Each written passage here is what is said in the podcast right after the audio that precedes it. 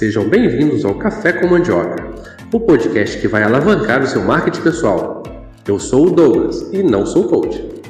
E está comigo Jéssica, que também não é coach.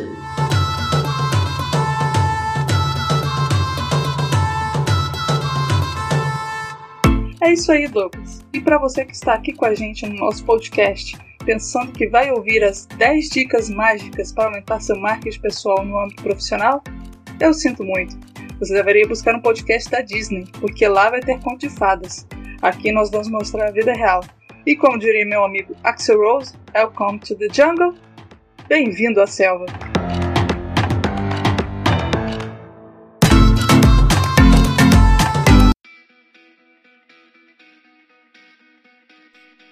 Olá, meus queridos amigos, sejam bem-vindos a mais um Café com Mandioca.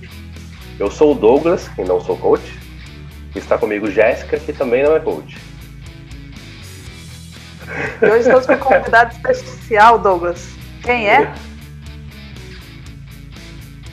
Está conosco hoje Bruna, nossa educadora financeira. Tudo bom, Bruna? Olá, tudo bem? Primeiramente, obrigada por me receber, você e a Jéssica. É um prazer estar aqui. É isso, é uma satisfação, Bruna. E, Bruna, fala um pouquinho da sua atividade pra gente. Então, eu gosto de começar um pouco contando como, como começou a minha trajetória aqui, né, na, nas finanças. É, para quem não me conhece ainda, eu sou formada em economia, e por incrível que pareça, eu não era nada econômica. Eu era uma pessoa que gastava além da conta. Eu era o clássico não economista. Só que chegou um determinado momento na minha vida que eu fiquei muito endividada. Uh, o Brasil estava em crise, foi mais ou menos em 2015 isso. Estava várias empresas em processo de demissão. A minha empresa também estava demitindo muita gente. E naquele momento fiquei com medo e fui ver as minhas contas, né? Acabei calculando lá quanto que eu tinha que receber, quanto era a minha dívida, o que, que eu tinha para pagar. E acabei descobrindo que se eu fosse mandado embora naquele momento, eu ia ter dinheiro para viver menos de um mês, porque eu ia ter que pagar tudo com a minha rescisão e não ia sobrar nada. É, fiquei com um baita susto e falei: não tem condições de eu continuar assim, preciso mudar, preciso melhorar e fui estudar educação financeira para me ajudar, para me colocar no, no eixo, né? Em torno de um ano, mais ou menos, eu consegui equilibrar as minhas dívidas, que tal que eu tinha tudo de vencido, e fazer a minha reserva financeira. Esse foi o fundamental para mim. Uh, depois disso, eu me apaixonei pela educação financeira. É, com a pandemia, eu vi que várias pessoas estavam passando pela mesma situação que eu, que eu tinha passado. Então eu resolvi começar a ajudar essas pessoas e foi aí que eu realmente uh, busquei me tornar uma educadora financeira. Poxa, legal. E então é, a gente pode ter esperança, né? Dá para sair do buraco. Dá. Com organização, trabalho duro. Não vou falar que é fácil, não é do dia para noite e assim tem uma parte chata que é sentar, pegar as contas olhar direitinho onde foi feito o gasto, que está fora do padrão, planejar para que no próximo mês aquilo não aconteça mais, para conseguir sair da dívida. Oi. Gente, o Douglas está muito nervoso, que hoje ele tem uma convidada especial, então ele saiu falando e esqueceu de falar a pauta do episódio de hoje. Muito bem, gente. A pauta de hoje é mudando de emprego, planejamento financeiro. Dá pra editar. Né? É, dá pra editar, mas essa parte eu não vou cortar, não. tá bom. Vamos lá. É, os bônus de ser editora. Ô Bruno, e pegando nesse gancho aí da, do planejamento financeiro na hora de mudar de emprego, muita gente acha que essa questão de, de, de ser demitido para pegar mais dinheiro acaba saindo sem pensar, sem fazer planejamento, acha que vai receber uma bolada de FGTS e no final vê que não é tudo aquilo. Como é que funciona essa, essa questão aí do planejamento para mudar de, de emprego? Sim, isso é fato. Muitas pessoas acham, é, na verdade, tem um cálculo errado, né? Um cálculo mental errado de quanto vai receber. Às vezes a pessoa tem um ano, dois anos de empresa e fala: Ah, eu tenho certeza que se eu for mandado embora, eu vou tirar no mínimo 50 mil. E aí fala: Tá, mas quanto que é o seu salário? Ah, eu ganho 1.500, eu ganho 2.000, 3.000. Cara, você não vai receber 50 mil de rescisão de dois anos trabalhando assim. O seu FGTS, ele só. Primeiro que ele, você só consegue receber ele se a empresa de fato te mandar embora. A multa rescisória dele é 40% quando a empresa te manda. Se você pedir demissão, você não tem FGTS, você só consegue sacar se for para construir uma casa, se você tiver com uma doença terminal, se você, uh, se onde você mora for declarado calamidade pública, do contrário, você não vai ter acesso a esse dinheiro assim. A parte que a empresa te paga é só o que é direito, como uh, férias, os meses que você tem trabalhado, hora extra, essas coisas. Dependendo, você vai receber também 13 terceiro. Então, assim, é preciso sentar, ver direitinho quanto que você ganharia nessa rescisão. E, a, e mais importante de tudo, não dependa da empresa. Tenha a sua reserva financeira. Isso é o, a primeira coisa que você tem que ter é a sua vida financeira organizada e depois você montar a sua reserva financeira para poder não depender da empresa.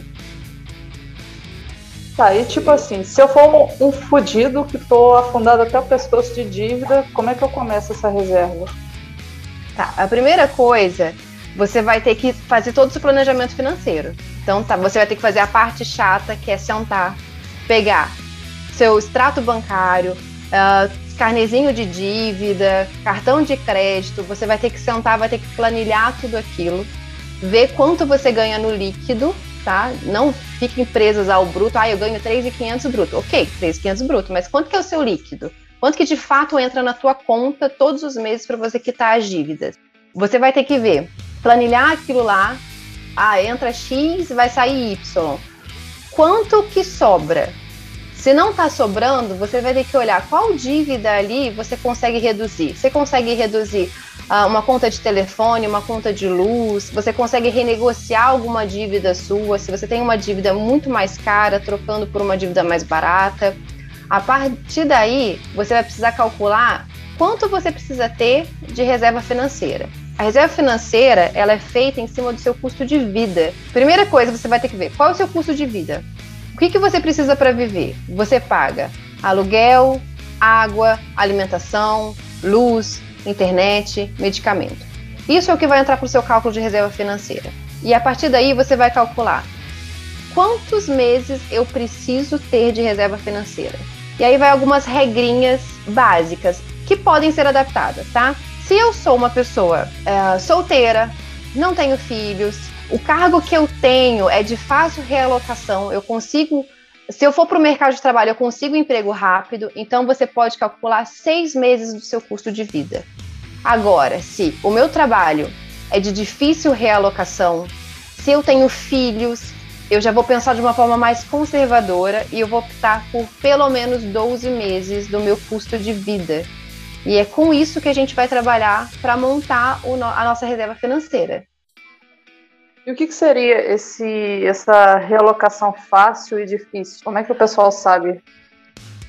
Vamos dizer, alguns cargos que são muito específicos, que a gente encontra um poucos no mercado, ele tem mais dificuldade de abrir vaga. Então, assim, às vezes é mais difícil um gerente conseguir posicionamento, conseguir uma vaga nova, do que um assistente, do que um analista. Vai muito da especificação do cargo. É, vai a realocação fácil e difícil vai do tipo de serviço que a pessoa presta. Então, a pessoa, vamos supor, um cargo muito específico é um cargo de gerente. Você não vê vários gerentes dentro de uma mesma sala. Você vê mais analista, mais assistentes. Então, para um gerente se realocar é muito mais difícil do que um assistente, do que um analista. Cargos muito de especialistas. Vamos pensar também nesse ponto. Uma pessoa que ela é um especialista na área dela, pode ser que ela não encontre naquela, naquela região o mesmo cargo que ela tem hoje, porque talvez a outra empresa não precise de um especialista como ela. Então, ele é um cargo mais difícil de relocar. E também cargos que são mais sazonais, pessoas que trabalham mais em determinado período ou trabalham em projetos. Isso faz com que seja mais difícil a realocação deles no mercado. Pessoas mais fáceis seriam o quê? Operadores, braçal? Não necessariamente. Não necessariamente, mas a gente é o, o, que a gente vê mais nas áreas, né? Operadores, analistas, assistentes. Esses são cargos teoricamente mais fáceis de serem realocados. Obviamente que não quer dizer que você ache ele a todo instante na sua região. Às vezes as vagas estão todas preenchidas de fato. Você vai ter que pensar um pouquinho fora da caixinha e começar a olhar para outras cidades, outras empresas para poder ser realocado. Ok. Então faz sentido a pessoa sempre estar tá procurando algo mesmo que esteja confortável, para poder ter noção do seu espaço. É interessante. Ah, sobre esse negócio de gerente, muito gerente na sala, eu não sei se eu concordo muito não, porque algumas empresas têm muito cacique para pouco índio, né? Às vezes ela tem, ela tem, ela tem muito, como é que eu vou dizer, muito índio achando que é cacique também, né? Que é cada um achando que pode mandar no outro e é tá na mesma, na mesma linha. É verdade. Algumas tem muita gente para mandar e pouca gente para fazer. Outras tem Exatamente. muita gente achando que pode mandar que não manda pois nada. Pois é. A princípio, a primeira parte então é planejamento, né? Porque eu acho que ninguém consegue começar assim, por não vai dar tudo certo, a pessoa tem que se planejar. Sim, planejamento é fundamental, mas não só planejamento. A, pessoa precisa ir para o campo de batalha, né? Ela precisa pôr a mão na massa e fazer acontecer, porque é muito fácil planilhar tudo e falar, ok, tá tudo organizado agora. E eu continuo vivendo do mesmo jeito que eu estava fazendo antes, com descontrole, sem pensar no que, que eu vou consumir, né? O que, que eu vou gastar daqui para frente. E aí, dá alguns meses, continua na mesma situação. Então, se a pessoa não colocar em prática, ela não vai atingir. Ô Bruno, mas você tem ideia mais ou menos quanto tempo leva a partir do momento que a pessoa planeja até ela conseguir enxergar algum resultado? Vai depender muito do esforço de cada pessoa, tá? Porque assim, falando até mesmo em relação a, a montar a reserva financeira dela. Quanto ela vai conseguir disponibilizar de dinheiro mensalmente para poder enviar para aquela reserva? Entendeu? Então, assim, se ela tem uma reserva exemplo, de 50 mil para fazer e ela só pode guardar 200 porque todo o resto dela está em dívida, ela vai demorar mais tempo para poder atingir essa meta. E aí a dica para quem está nessa situação é renegocie suas dívidas e procure fazer renda extra para alocar na sua reserva financeira, porque daí você consegue em menos tempo juntar esse dinheiro. Ok. Isso é uma dúvida que eu tinha. Se primeiro a gente paga a dívida e depois faz a reserva financeira, ou se a gente podia fazer as duas juntas. Vamos dar um exemplo assim, olha, eu tenho dívida, tá? Mas a minha dívida, ela cabe dentro do meu orçamento. Eu não fico negativa no final do mês, pagando ela mensalmente. É, eu tenho uma sobra pequena de dinheiro, tá? Você vai ter que ver duas coisas. Se eu antecipar essa dívida, eu tenho desconto? Se sim, antecipa. Se não, reserva de emergência, tá? Mas em suma, se eu tenho uma dívida e ela consome todo o meu dinheiro, todo o meu, meu orçamento, eu não tenho dinheiro para investir. Então, se eu recebo um dinheirinho extra, eu tenho que começar a quitar aquelas dívidas que estão pesando no meu orçamento e me deixando todos os meses sem dinheiro. O que acontece? Se eu tenho ela 100% consumida, qualquer extra que acontece, eu vou me endividar mais eu vou ter que usar mais limite no cartão de crédito ou pegar o lease do banco, ou seja, a bola de neve negativa dos juros, ela só vai aumentar. Então, se eu tenho o dinheiro e ele está sobrando, e se eu antecipar a dívida não vai amortizar juros, então eu ponho ele na reserva de emergência. Se ele está 100% consumido, eu tenho que pagar a dívida. E outra coisa, Bruna, quando você antecipa, no caso, as prestações do fim, que geralmente você paga os mais baratos, existe um limite para você pagar? Porque quanto mais próximo, quanto mais perto ela fica, mais o valor se equipara. Existe um valor ou dá para você continuar pagando, se você conseguir, é lógico? Então, vai depender muito da base de cálculo de cada negociação, né? Mas assim, se você quer terminar com as suas dívidas logo, para você poder ter o dinheiro todo para investir, você pode fazer isso, não tem nada que te impeça, entendeu? Exatamente. A questão da reserva, eu me livrei das dívidas, eu quitei tudo que eu devia, já tenho minha reserva de emergência.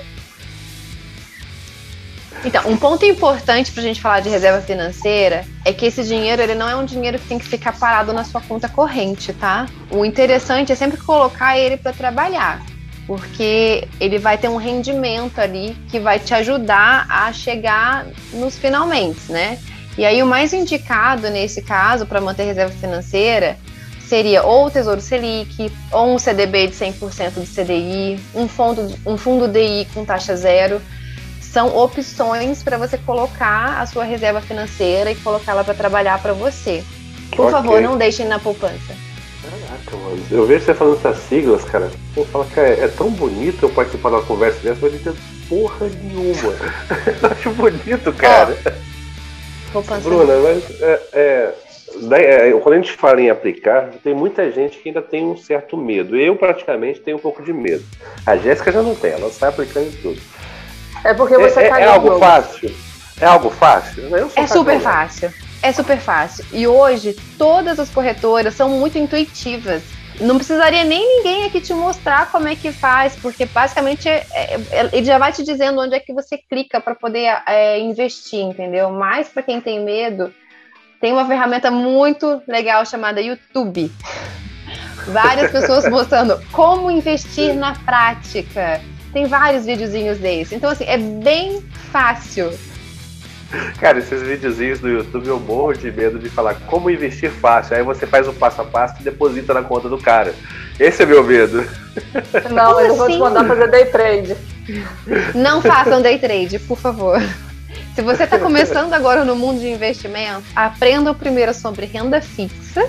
Aproveite que o momento que a gente está a taxa Selic ela está voltando a subir, então ela está voltando a ser mais rentável. Ela é muito conservadora, quer dizer que a chance de você perder dinheiro é menor.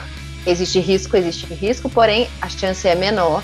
Então, para quem está começando, ele é um ótimo ponto de partida, tá? Todas as corretoras hoje são muito intuitivas, muito fáceis de você conseguir aplicar seu dinheiro. E hoje você aplica dinheiro com qualquer valor praticamente. É 30 reais no Tesouro Direto, acho que a partir de 100 reais no CDB, às vezes você acha CDB até de um real para poder começar a aplicar.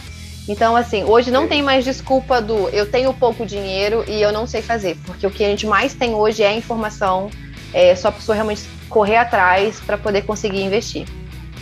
Até minha mãe investe. Aí, olha só. Aí. E você ainda não, Douglas? Qual é o seu medo? Abra seu coração. Qual é o seu medo? Cara, é medo de fazer cagada. Mas eu não ficar cagado, mas é o medo de fazer cagada. Olha só, é simples. Primeiro, é. quando você é vai, quando você vai investir, principalmente por uma corretora, você consegue investir só com seu CPF. Então, assim, você vai transferir o dinheiro da sua conta pessoa física para sua conta da corretora. Você não consegue, por exemplo, é, fazer essa transferência da conta da sua esposa ou da conta do seu pai, nada do tipo. É só de CPF para CPF, no mesmo CPF. Então, assim, vai da sua conta da corretora, para, da, da conta corrente para a conta da corretora. Lá você vai ter a opção de investimento que você quer fazer. E aí você vai fazer a compra daquele investimento. Obviamente que você precisa estudar qual é o melhor tipo de investimento para você se você está montando sua reserva financeira, se você quer fazer um investimento para atingir algum objetivo daqui a dois, três anos, ou se é um objetivo de longo prazo, tudo isso vai mudar no tipo de investimento. Mas a forma de investir em si é a mesma e ela é muito fácil. Vamos supor que a pessoa está pensando em criar uma conta para guardar um dinheiro a princípio sem, sem, sem, sem destino. Qual é a sugestão? Ela vai. Tá falando investimento, né? Ela é. quer investir. Se a pessoa não sabe é, quando ela vai precisar daquele dinheiro, ela precisa colocar no investimento que ofereça liquidez diária. O que, que é liquidez, tá? Liquidez é quão fácil eu consigo ter esse dinheiro de volta na minha conta. Então, se eu travo ele no investimento de dois, três anos, eu não vou conseguir sacar ele caso eu precise dele antes. Então, eu preciso ter sempre esse pensamento. Eu já sei para quando eu vou precisar. Se eu vou precisar dele só daqui a três anos, eu posso travar ele num investimento que tenha prazo e que me pague mais, obviamente, porque no momento que eu travo a taxa de, de, de vencimento dele, eu tô falando assim, eu concordo em ficar três anos sem mexer nesse dinheiro, você tem que me pagar mais. Porque eu estou abrindo mão de receber esse dinheiro a qualquer momento. Agora, quando você não tem a menor ideia, posso usar ele daqui a um mês, tem que ser no investimento de liquidez diária, que você possa sacar a qualquer momento. Você acha que é interessante investir no liquidez diária e no liquidez a longo prazo? Sim, mas tudo depende da estratégia, né? Vai depender do qual é o seu objetivo. Se você tem um objetivo para longo prazo, você começa a mesclar os tipos de investimento. Põe um pouco de investimento em liquidez diária, geralmente é a reserva de emergência, é a reserva financeira que você pode usar a qualquer momento que você precise e comece a se planejar com investimentos de longo prazo. Então, exemplo, eu quero fazer uma viagem daqui a três anos para fora do país. Eu vou procurar investimentos que me paguem mais do que liquidez diária, aceitando a trava de tempo. Ah, eu quero juntar um dinheiro para eu me aposentar. Então eu vou pensar daqui a 20, 25 anos, depende aí da, da idade que a pessoa tem, né? Em investimentos que mesclem juros, que, que, que mesclem aí a inflação mais o longo prazo. Então, assim, posso travar 10 anos, eu posso travar 5 anos, e aí vai sempre observando aquele investimento que você tem e vendo se você precisa fazer alguma modificação ou não nele. É sempre, sempre precisa analisar. Não tem como deixar lá e esquecer. Pelo menos de, sei lá, uma vez no ano você tem que dar uma olhada naquele investimento seu.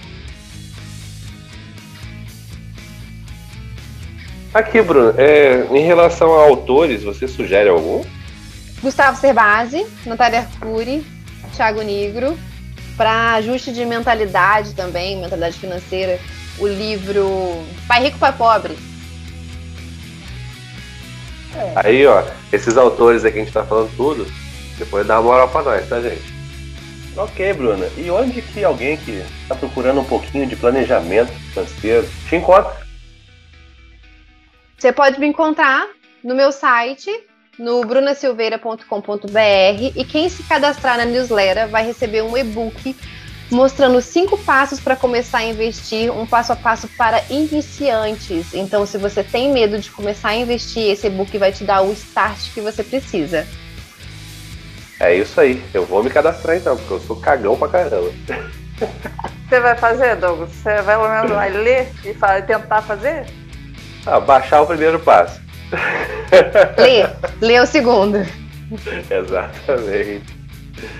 Gente, eu agradeço a presença de vocês aqui, meus queridos ouvintes, tá? Nos sigam na nossa página do Instagram e no LinkedIn, tá? O CBF Marketing Pessoal e não sou coach de marketing. Até a próxima. Atrapalhei essa vinheta. Eu ia falar, bora seguir, galera!